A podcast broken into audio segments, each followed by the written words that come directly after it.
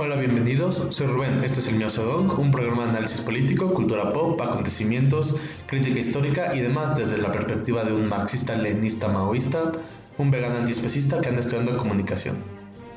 Este será el primer episodio y quiero hablar de antiespecismo. Para ello traje una persona muy muy importante para mí, es mi pareja y se va a presentar ahora.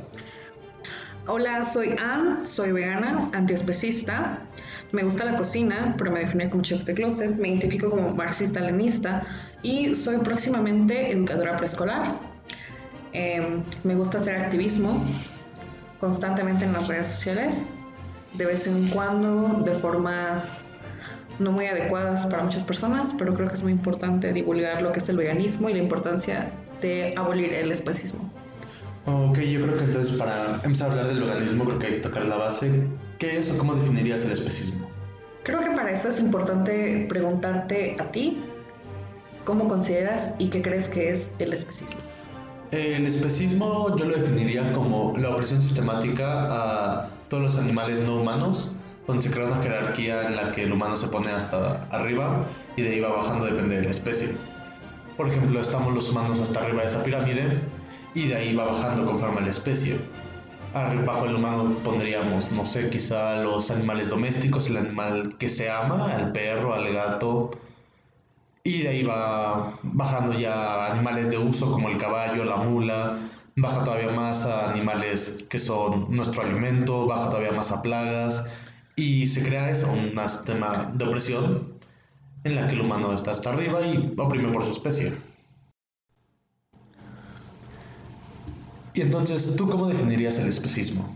Bueno, yo creo que para que las personas que nos lleguen a escuchar puedan comprenderlo de una forma más adecuada, definiría el especismo como una exclusión de los animales no humanos simplemente por su especie. Vaya, o sea, por el hecho de que nosotros creemos, por la forma en la que fuimos educados, que estos animales no son capaces de sentir, de pensar o de relacionarse entre ellos de forma en la que nosotros lo hacemos. Creo que es una forma de discriminación igual de importante como lo es el racismo, el sexismo y la homofobia.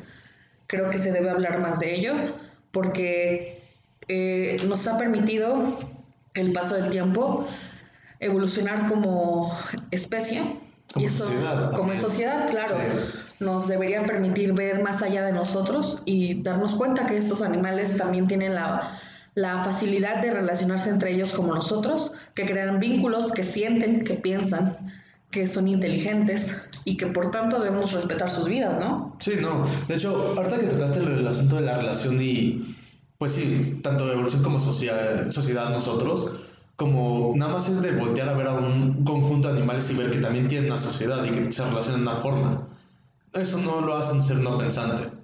Ahora, con eso, ¿qué sería el veganismo? ¿Sería la respuesta al antiespecismo? ¿Cómo, qué, ¿Qué tocarías en este tema? ¿Qué es el veganismo?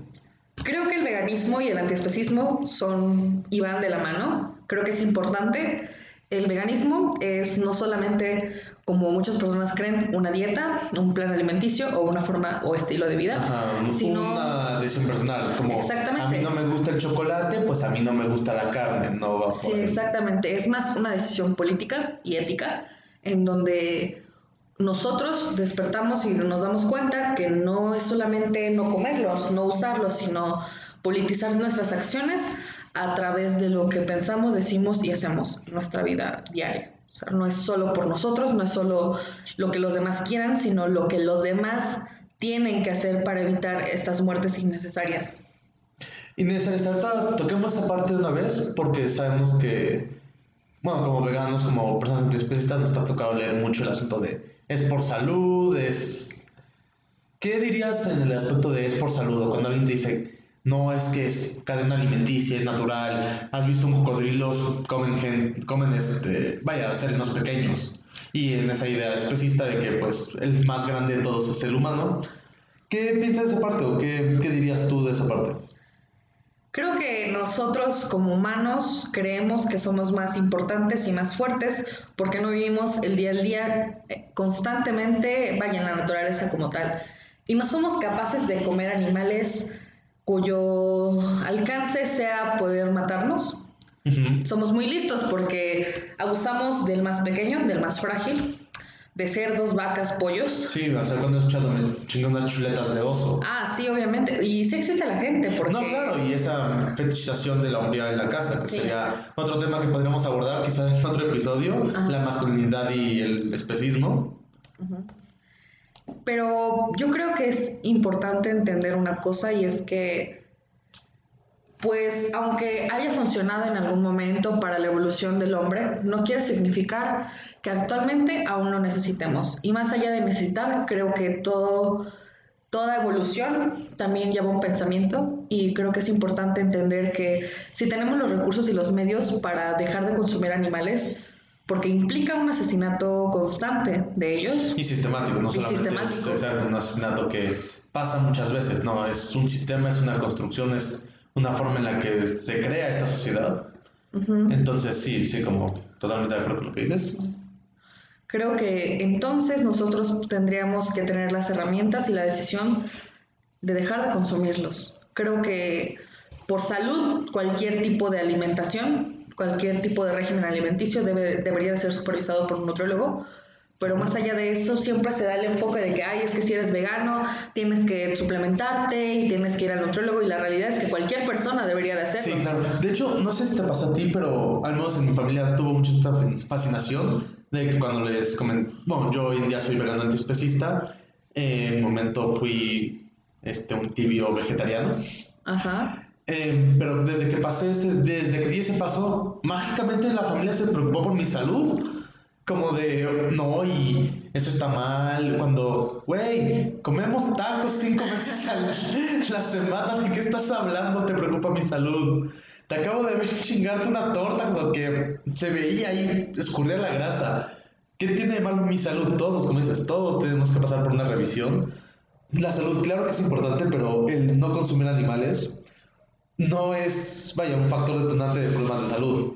Sí, exactamente. Y es que de verdad quiero recalcar este punto y es que es la educación con la que llevamos conviviendo toda la vida, ¿no?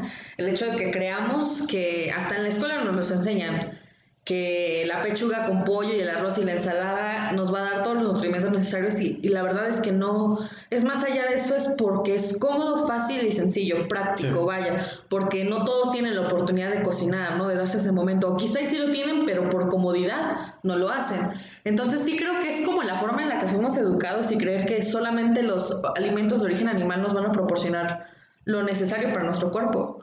Pero yo sí creo que es, es una, una dieta, más allá de creer, es un hecho que una dieta base de plantas sí te da todo lo que ne- todos los nutrimentos que necesitas y simplemente con suplementarte con B12 puedes llegar a estar bien. Ahorita me gustó lo que dijiste. Más que gustar, es importante y lo voy a conectar con dos cosas. De hecho, son, fueron dos cosas increíbles. La primera, el asunto de que no lo creo, es un hecho, se ha comprobado y es científico. Eso mezclarlo junto a la comodidad. La idea cómoda de que, por ejemplo, cuando le das a alguien le expones tus puntos del veganismo, aún sabiendo que probablemente te rechacen, después de toda la plática y después de exponer de verdad cosas muy fuertes, te dicen, ay, pero es que está rico. O bueno, así es como tú crees, cuando primero no, no es lo que creo, es ciencia concreta, son cosas que pasan. Y, ¿cómo dices eso de que es que está rico? O los, "Oh, este me encanta. Ay, no, ustedes que comen, comes pasto. Güey, una vez más, yo te topo. Te he visto comer tacos toda la semana. ¿Cómo que yo solo como pasto? Cierto. Entonces sí, me gustaría tocar, me encanta este tema, el asunto de la comodidad y del que no hay un cambio debido a eso. Somos muy cómodos, tenemos un privilegio muy alto, que es ser humanos, ya es un privilegio, y en ese privilegio tenemos la comodidad de, sí, el consumo a seres vivientes, nos llega muy fácil y no tenemos que esforzarnos por nada, no tenemos que hacer ningún cambio a la cultura ni a la educación. ¿Qué tienes que decir ahí? ¿Tú qué opinas? Ok. Bueno, respecto a es muy rico, es importante entender que no todas las personas tienen la conciencia, la, la empatía para poder decir, bueno, o sea, que toda esa empatía que siento sea más allá de lo que puede llegar a sentir mi paladar, ¿no? Y es que no a todas las personas les importa porque vivimos en una deshumanización constante en Eso muchas es muy cosas. cierto, exacto.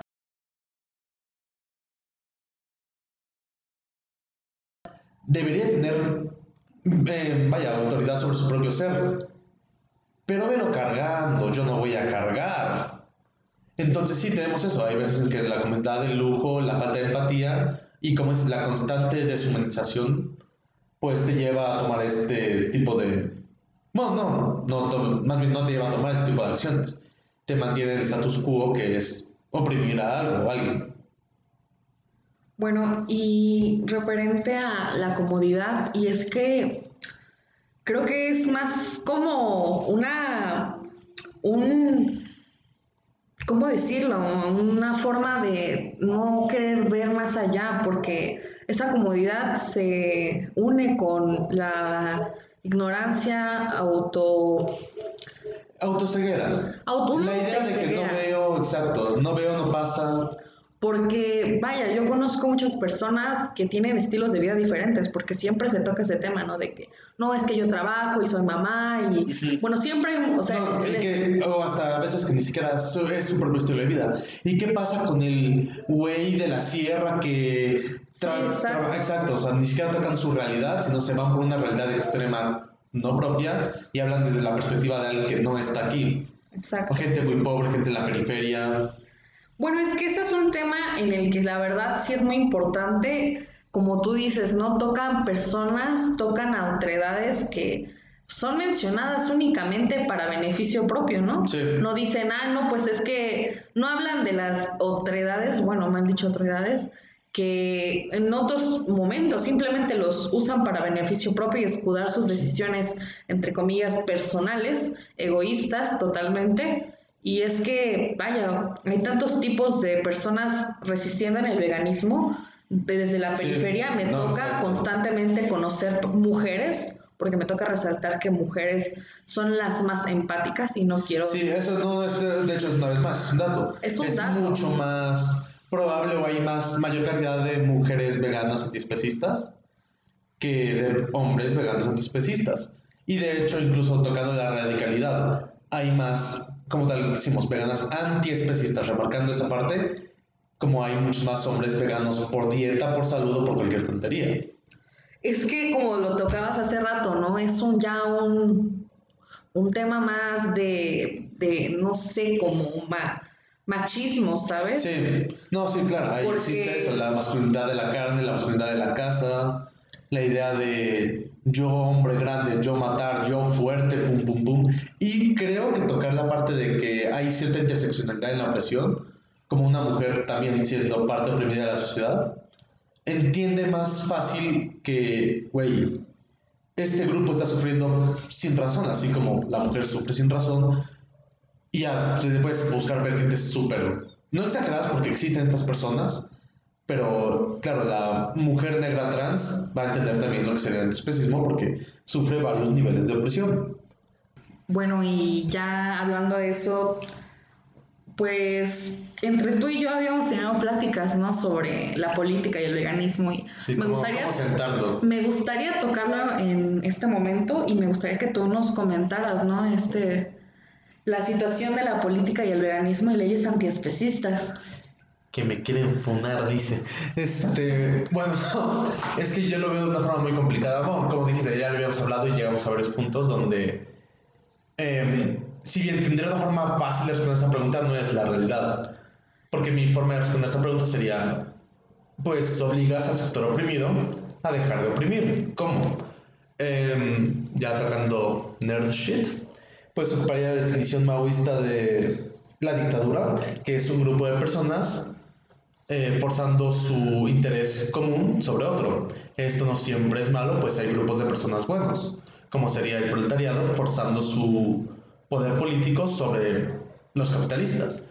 Bajo esa misma retórica sería el grupo antiespecista forzando su retórica sobre el grupo especista.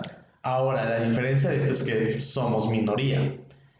Y ser activamente político sería yo muy fácil. Ah, ok, pues si quiero forzar especismo, si quiero plantear el antiespecismo en nuestra cultura, en nuestra vida diaria, sería tal vez lo quisiera hacer de una forma más eh, pasito a pasito. Por ejemplo, yo implementaría eh, impuestos horribles sobre las industrias de la carne, del queso, de los lácteos, todo ello hasta que vaya desapareciendo, hasta que sea insostenible el negocio. Pero es que, ¿sabes? No es tan sencillo porque, bueno, o sea, como en algún momento lo comentamos, no es solamente cambiar costumbres, costumbres que, como en algún momento lo fue el racismo, ¿no? Eh, la homofobia, la xenofobia, que lo siguen siendo. Es una costumbre que ya es más pues lo que consumimos, ¿no? Lo que sí, es, lo que cultura, es una cultura, es, nuestra alimentación, es muy complicado y no simplemente podemos decir, bueno, es tan sencillo como el día de mañana ya nadie va a poder comer carne, es muy complicado y eso traería muchos problemas.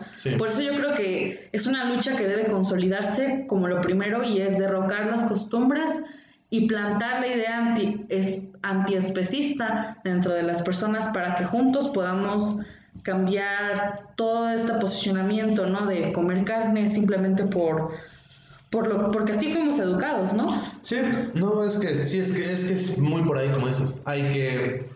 Este es un término que igual se escuchó más fuera del micrófono, hablando ella y yo. Ella habla de echar raíces en lo que sería la cultura antiespecista. Y pues sí, ese es la verdad, es en el periodo en el que deberíamos de estar. Más que enfocarnos realmente, o sea, podemos hablarlo, pero no es nuestra realidad sobre cambiar la estructura política, cultural. Vaya, para cambiar la política debes de cambiar la cultura. Entonces sí hay que, hay un proceso que todavía se está viviendo ahorita que es ese. Empezar con los cambios culturales, empezar con cambios de idioma. Por ejemplo, me acuerdo mucho que todavía cuando empezaba esta relación me corregías, me corregías el lenguaje especista. Acostumbraba a decirle a los policías puercos cerdos o a los retractores cubanos gusanos. Este, entonces, sí es un cambio de cultura. A ver, ¿quieres hablar de eso? ¿Quieres acusarme? Es que sí, porque no solamente el especismo es en nuestras acciones más notables, ¿no? También vienen en estas problemáticas como el habla, el lenguaje es algo muy importante que tenemos que cambiar y si ya se vive con la inclusión en este momento en cuanto a los pronombres y un sinfín de cosas también debería verse incluido. Eh, abolir todas estas palabras como puerco, cerdo, porque solamente connotan, denotan, perdón, que nosotros vemos a los animales por sus cualidades negativas, y las usamos para denigrar, ridiculizar a una persona, porque eso es especista. El hecho de decirle a los policías cerdos, puercos, a los violadores de, de esta misma forma, cerdos, puercos, es entender que nosotros seguimos creyendo que los humanos no son capaces de realizar estas acciones. Exacto, sí, totalmente. Estas acciones y los animales sí, porque son inferiores y bueno. Menos civilizados, claro, sí. tienes, tienes la razón. Es eso, es el denotar al humano, deshumanizarlo, porque de otra forma no haría esto. Si fuera una persona, no haría esto. Entonces, sí, ocupamos estos términos, como dices, muy similares a los de los policías y los violadores, no creo sea casualidad, pero em, sí, para, vaya, fomentamos la opresión o la despreciación de los animales no humanos. Sí, ese de hecho es un muy buen punto que se me había ido totalmente por lo mismo, estaba concentrado en que me regañabas. Con toda la razón del mundo, pero... No, y es que la verdad tenemos que decir las cosas como son, ¿no?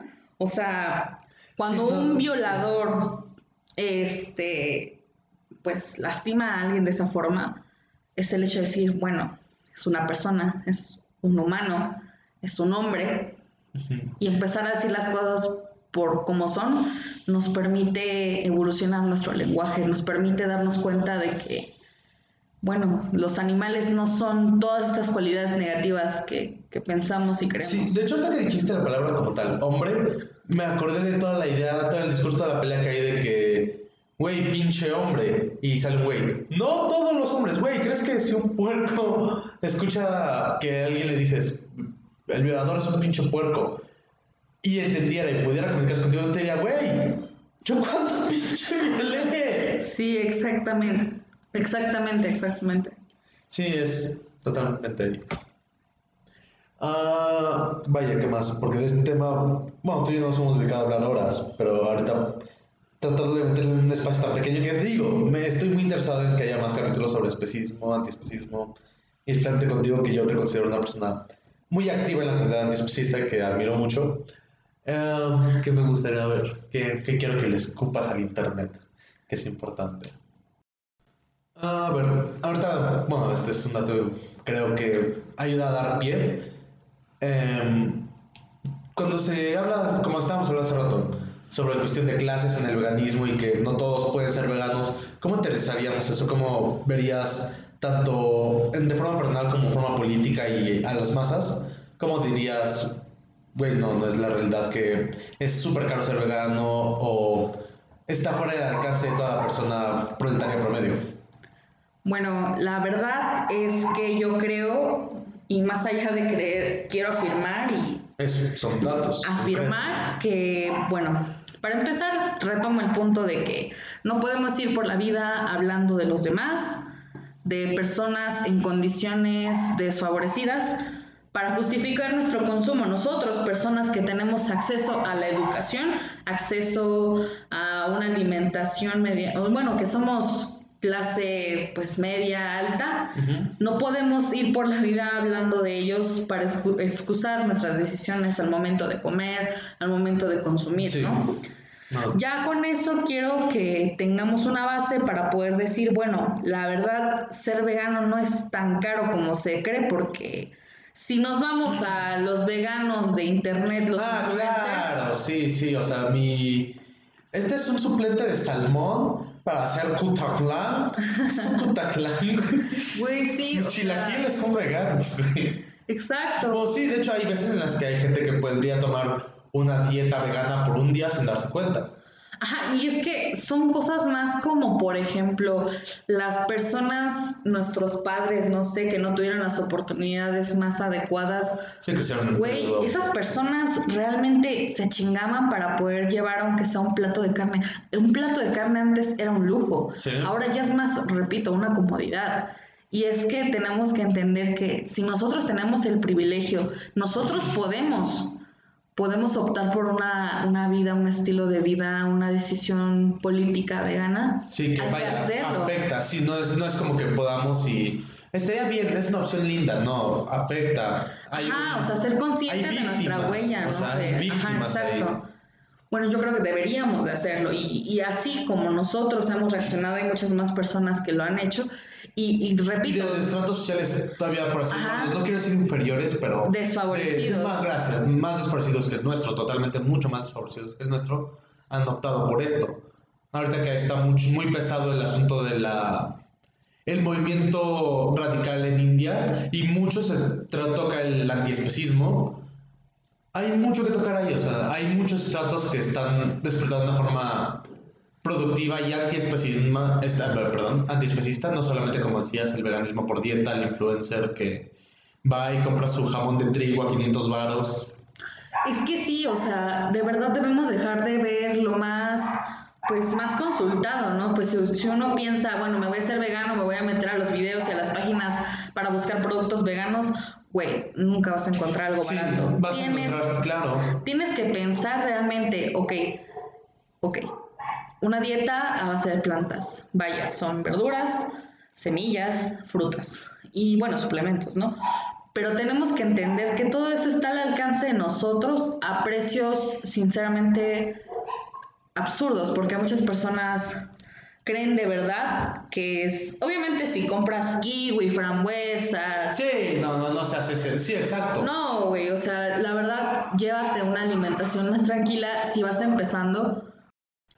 Y no sé, yo de verdad yo recomendaría, o sea, no soy nutrióloga, pero bueno, o sea, yo soy vegana y estoy bien de salud, este, y a pesar de que tengo anemia, o sea, y no anemia. no, es, importante, no es nueva, no es por el veganismo, es porque de verdad yo antes de ser vegana llevaba una alimentación muy deficiente y pues desgraciadamente con la anemia y todo, pero pues aquí estamos. Yo recomendaría más, no sé, comprar frijoles, lentejas, arroz, eh, de vez en cuando aguacate es un lujo caro para los veganos. O claro, sí, el, este, güey, hoy comemos con aguacate. Y es que más allá de eso, pues es comprar soya y de verdad que yo, pues ahora que vivo en pareja con, con Rubén, Yo soy Rubén.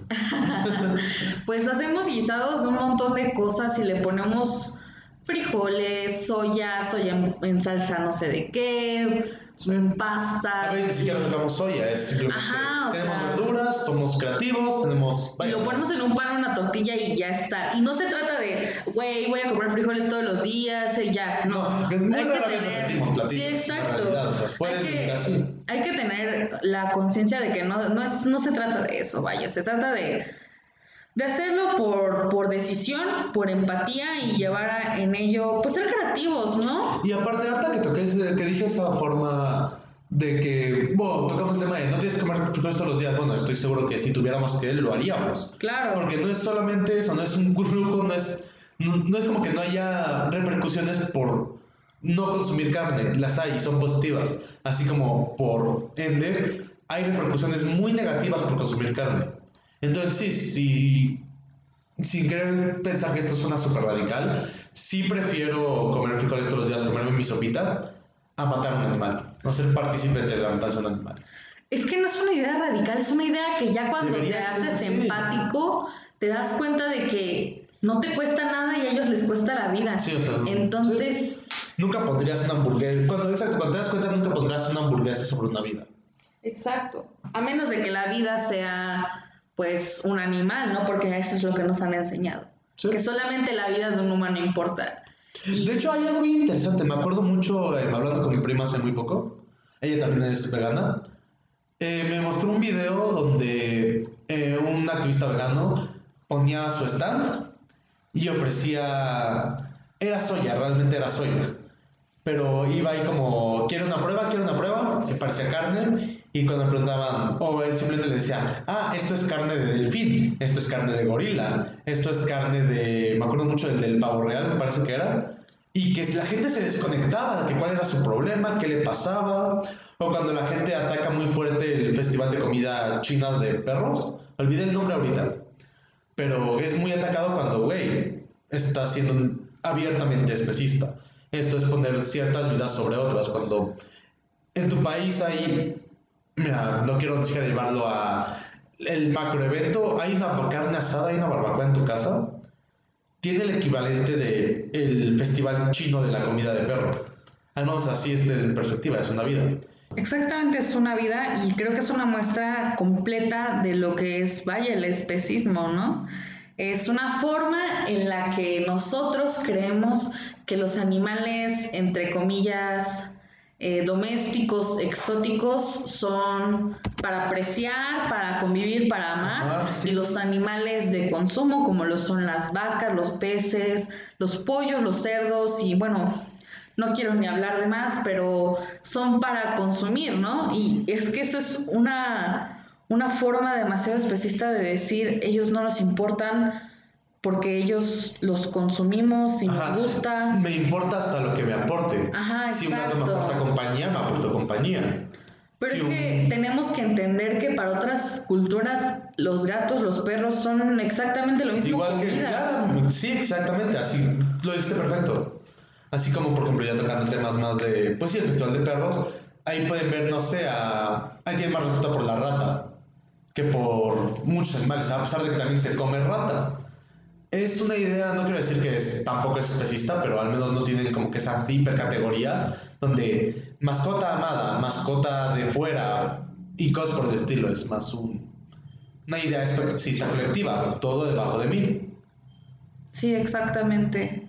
La verdad es que creo que cuando yo me hice vegana, me di cuenta de que mi compañero perruno, mi compañero gato, no valía más que los animales que en algún momento llegué a poner en mi plato.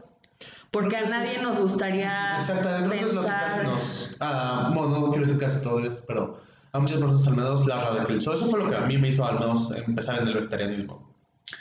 Ajá, o sea, es que a nadie nos gustaría pensar que, que nuestros compañeros perrunos, gatunos pueden llegar a estar en un plato. Porque, güey, es difícil Es a pensar, quien es amas. difícil Es digerir. realmente alguien a exacto. quien amas. Entonces, Y tú sabes que ese alguien aquí nada más también te ama. No, y, aparte de eso, tiene sentimientos, tiene vida, una personalidad propia. Y eso es lo que me ha permitido entender que aunque no conozca los animales que llegan a los mataderos, yo los amo, yo los quiero, yo los respeto. Y no los puedo salvar, pero puedo aportar algo evitando la muerte de otros, ¿no? Sí. No solamente como por esa base de si yo no como, no he salvado a tantos, no, sino también hay activismo. Tal vez en momentos de pandemia es más complicado. Pero se sigue resistiendo. Y sí, no, sí, eso nunca ha parado. Las vigilias, los rescates, los rescates y que llegan a santuarios. De verdad, eh, hay, de verdad hay banda que pone su casa como santuario. O sea, su casa hoy es un santuario y viven entre mucho animal que ama, respeta, pero él sabe que es ella, sabe lo que, que está haciendo un aporte importante. Porque sí, como dices, la resistencia nunca ha parado. No, nunca ha parado porque los asesinatos no paran. No paran, incluso cuando todo ha parado por la pandemia. Siguen habiendo miles y miles de asesinatos de animales para consumo y es sorprendente, ¿no? Sí, no, totalmente. Aparte, si tocas esa idea de sabías que si eres vegano no habría pandemia, sí, pero va mucho más allá de eso va de lo que nos decía la pandemia como, sí, personas antiespecistas y lo que te puede quedar es que así como nosotros estamos sufriendo ahorita un cautiverio, hay, hay animales que sufren un cautiverio diario y es mucho peor, nosotros estamos en nuestra casa consumiendo estos animales.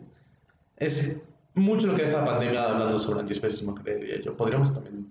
Ese queda, pónganlo en pin, episodio futuro, pandemia antiespecismo. La verdad yo creo que sí sería un buen episodio. sí, me gustaría bastante. Hay de qué hablar. Sí, es un tema muy interesante, muy interesante. La pandemia nos ha tocado a todos y, bueno, sobre todo a nuestros compañeros animales, creo que también. Entonces, sí. Eh, bueno, pues me parece que ya cubrimos la base de lo que queríamos hablar el día de hoy. Este fue el primer episodio del Miau Sedong. Voy a dejar las redes tanto del programa como el link para Spotify y SoundCloud, depende de donde lo quieran escuchar, donde les acomode más. La idea sería hacer un episodio, un programa cada dos, tres semanas. Y sí, me parece que sería todo. A linkear igual las redes de Anne. Muchísimas gracias por escuchar. Y como dije, este va a ser un espacio sobre teoría política, cultura pop, acontecimientos recientes si son lo suficientemente relevantes y espero me acompañen en un futuro. Muchísimas gracias. Pues sí, la verdad fue muy agradable estar aquí contigo, eres una persona muy importante para mí y sinceramente apoyarte en estos proyectos que me agradan por la difusión que se les puede dar a estos temas tan importantes para nosotros. Es siempre un placer. Y pues ya este, les dejarás mis redes. Eh, tengo Instagram. preciosa y subo cosas importantes. Subo cosas importantes y unas fotos mías y videos feos. Pero bueno, el punto es que si quieren seguirme, soy Satan Kid en Instagram. Y. Satan Kid bajo. Satan Kid bajo, todo pegado, todo juntito. Igual de una vez voy diciendo las mías, arroba el miausedong. M-E, bueno, E-L-M-E-O-W-Z-E-D-O-N-G. Sí. Igual en Twitter. Voy a linkear. Y eso sería todo. Sí, por mi parte sería todo y pues nada. Muchísimas gracias.